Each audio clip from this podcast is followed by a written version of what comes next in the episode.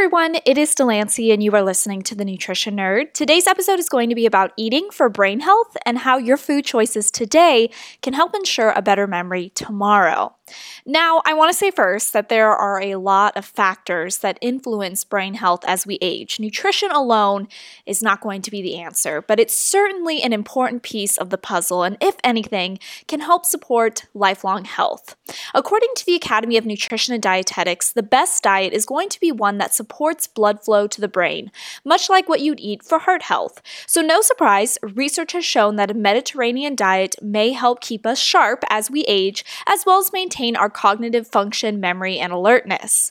One group of foods that the Academy champions are berries. Berries, specifically dark ones like blackberries, blueberries, as well as cherries, are a rich source of flavonoids, which may help support memory function. Another recommendation, one I hear all the time these days, is omega 3 fatty acids. So these foods would include seafood, algae, and fatty fish like salmon, bluefin tuna, sardines, and herring. If seafood isn't for you, reach out to your physician or a registered dietitian and they can recommend the best omega 3 fatty acid supplement for you.